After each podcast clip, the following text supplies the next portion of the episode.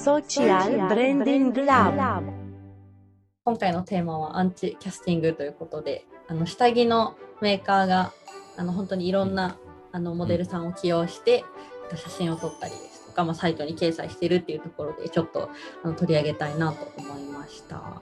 はい。うん。はい、アンチキャスティングっていうのはどういうことですか？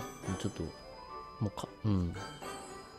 よくわかんないですよね。ね初めて聞きました。うん、私もちょっと本当初めて聞いてサイトで見たんですけど結構やっぱモデルっていわゆる本当に、まあ、古典的って言ったらあれですけど、まあ、細くてスタイル良くて、まあうん綺麗な女性っていうのが、まあ、特にそのファッションっていうか下着だと特に本当にあの多かったっていうところで結構その Victoria's Secret であのちょっと問題になったりもありましたけどこれすごいね。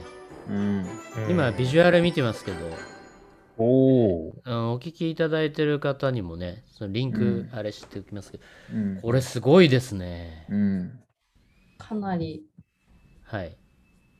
あの本当にいろんな 本当にいろんななんていうんですかね本当にいろんな方が起用されてておば、おおば、おばおばさん？おばおさん？ば様もそうです持ってね。る人とか、まあ、当然人種関わらず下着のモデルさんに起用するっていうことをやったっていう事例ってことですね。うん。うん。そうですね。なんかこれで私が今日一番いいなって思ったのが、本当にあのさっきもちょっとお話してましたけど下着って今まで本当にもう本当によ同じような体型の人が下手したらうん同じモデルさんが一つのブランドで起用されてるっていうのが割と定説だし、うん。それがまあ普通って思われてて何のこう疑問も持たずに私たちも見てたんですけどなんか結構本当疑問としてはこれ着ても私同じようにならないよなみたいな ものってすごいあって、うん。あのうん。結構あの洋服だと割とまだ余白があありますよね。それはね、で下着だけじゃなくね、うん。洋服もね。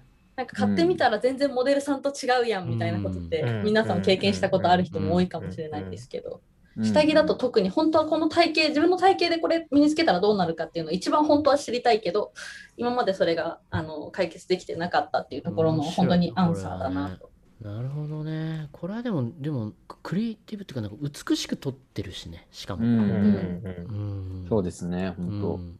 なんか下着に関してでちょっとちょっと前になんかこう本当にスタイルのいいモデルさんが写真撮るときはこんなピシッとしてるけど普段はこんなだるってしてるんだよねみたいなののちょっと違いビフォーアフターを出した動画みたいなのとかもちょっと話題になってたりしたんですけど結構あの下着の撮影とかって結構本当クローズドになってた部分をちょっと裏側を明らかにするみたいな意味もあるのかなと思って見てます。うんこのアンチキャスティング今回紹介するものはあるブランドがそういう活動してるっていうことなんですか？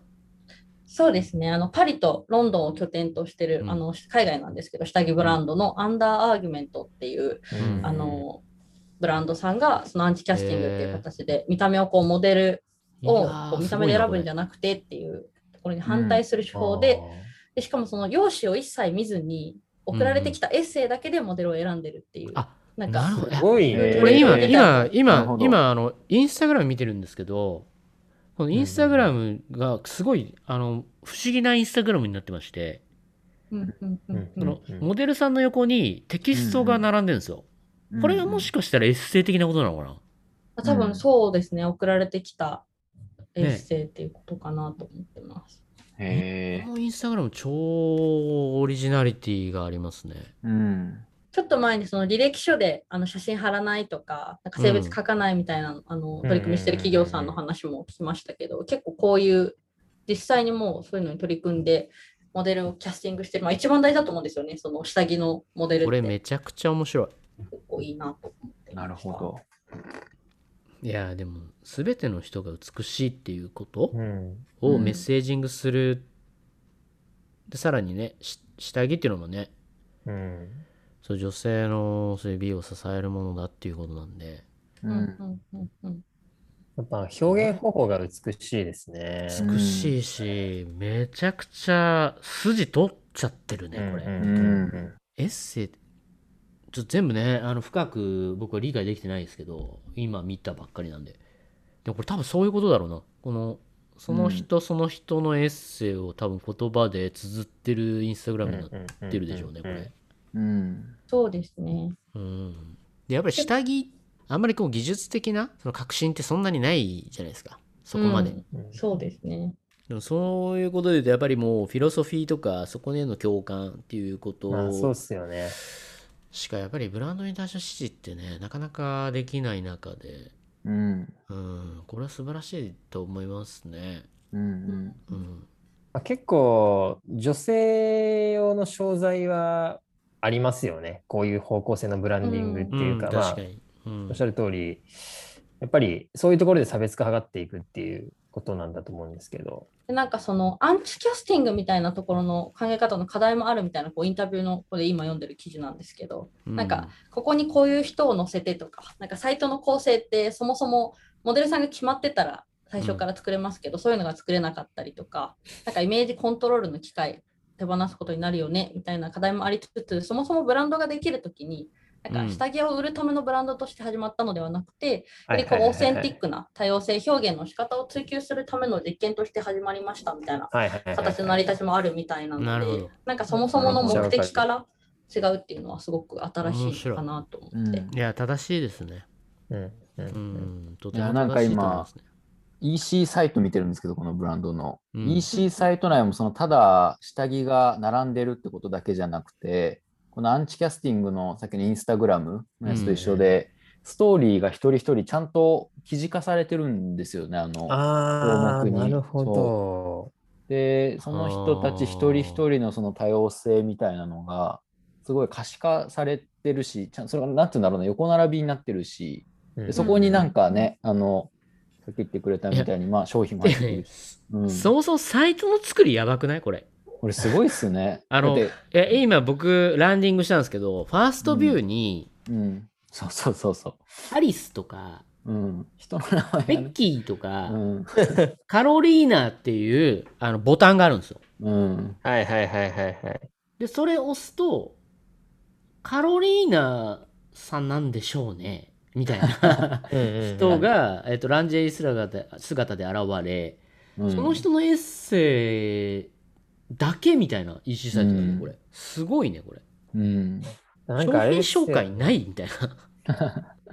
あの、下着を買うっていうよりかは、なんかその人のあの人生に共感して購入するみたいな、いやそうなんですね。かそその人を支援したいとか、うん。なんかそっち系のちょっとこう、クラウドファンディングに近いような考え方をなんか取り入れてるのかもしれないですね。いやでもだいぶアバンギャルドだなこれはうん、うんビジネス観点だと不安になることいっぱいあるもんなありますねそうですね。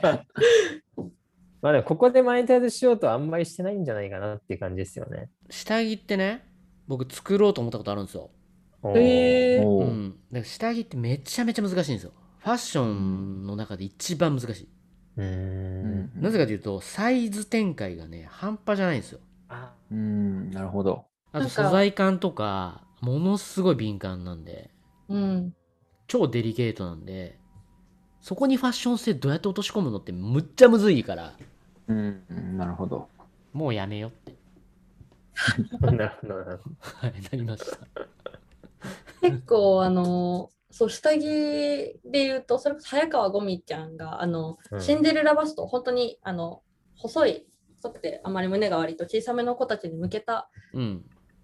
あのブランドあれ作ったりとか。一周ブランディングだったよね、うん。新しい。ううん。ん、でなんかそれにこうする形でじゃないですけどこう今年かな去年かなんかでバービーさん芸人のバービーさんがピーチ・ジョンとコラボして、逆にその割とプラスサイズのモデルさんに向けた下着、まあ、結局そのかなりその両極端にいっぱい人いるのに割と中間のサイズしか売ってないみたいなのって結構イシューとしてはあったりするので、うん。なんかそこにあのあ今まで我慢しててそんなに見えなかった人たちが実は本当はこういうこういうブランド欲しかったんだよねみたいな声が出てるのかなっていうのは思ってたりしました。うん、あのプラスサイズ専門とかそうそういうまあマーケティングとしてはやりやすい部分はあるじゃん。なんかこう、うんうんうんビジネス的に考えやすい。なんかこう、うん。ポジション的に。うん、ニッチマーケット。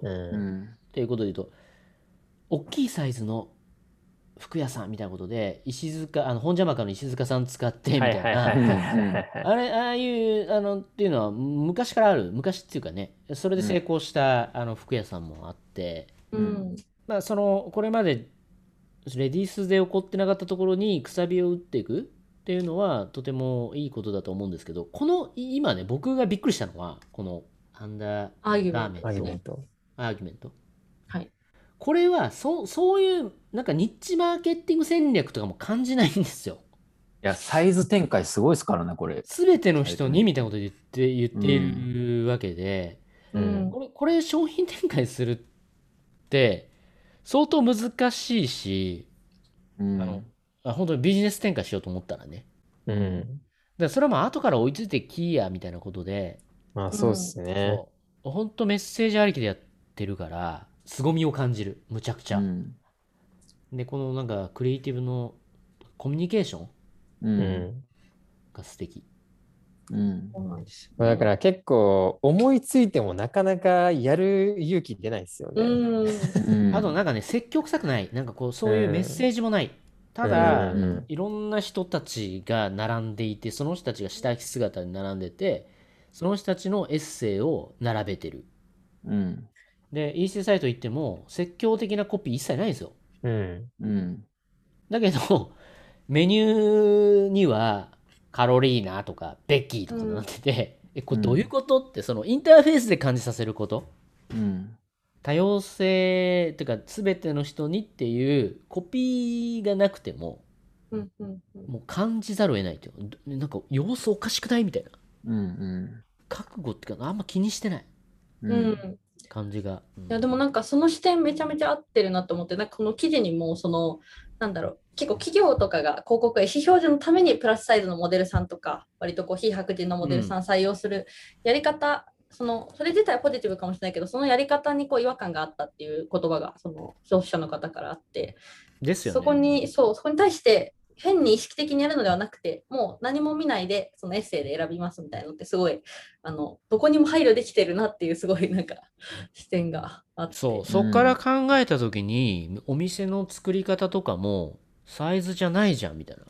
人の名前でよくない？みたいな。そのなんか、うんうん。すっげえ割り切りと覚悟がうん。段違いな感じがする。うんなんかようやらへんで採用と普通のうん。こううん。ビジネス的な観点で言うと、うん。ブランドのその最初のブラジャーのサイズは10種類のみでこう採用したモデルに合うサイズをどんどん追加していったみたいなんですよね。それがすごいよね。そうでなんか、でそしたら現在こう40種類以上になってで来年、はいはいはいはいまあ、今年かには70種類以上に増えるみたいな感じでもうそのモデルありきでどんどん進んでいく感じが。この創業者の方、ちょっうんと今いろいろ調べてて、まだデータ元があるかもしれないですけど、もともとあのデジタルマーケティングとかそういう異業種で働いた後に、うん。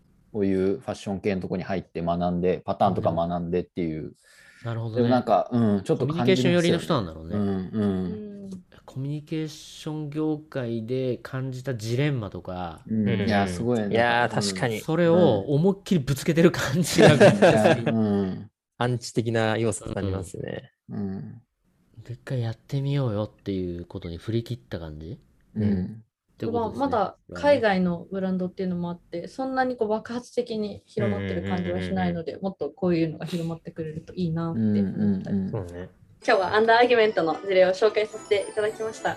また次回もお楽しみに。え、えちょっとキモくないですか、これは？ごきげんごきげんよういやいや。いいよー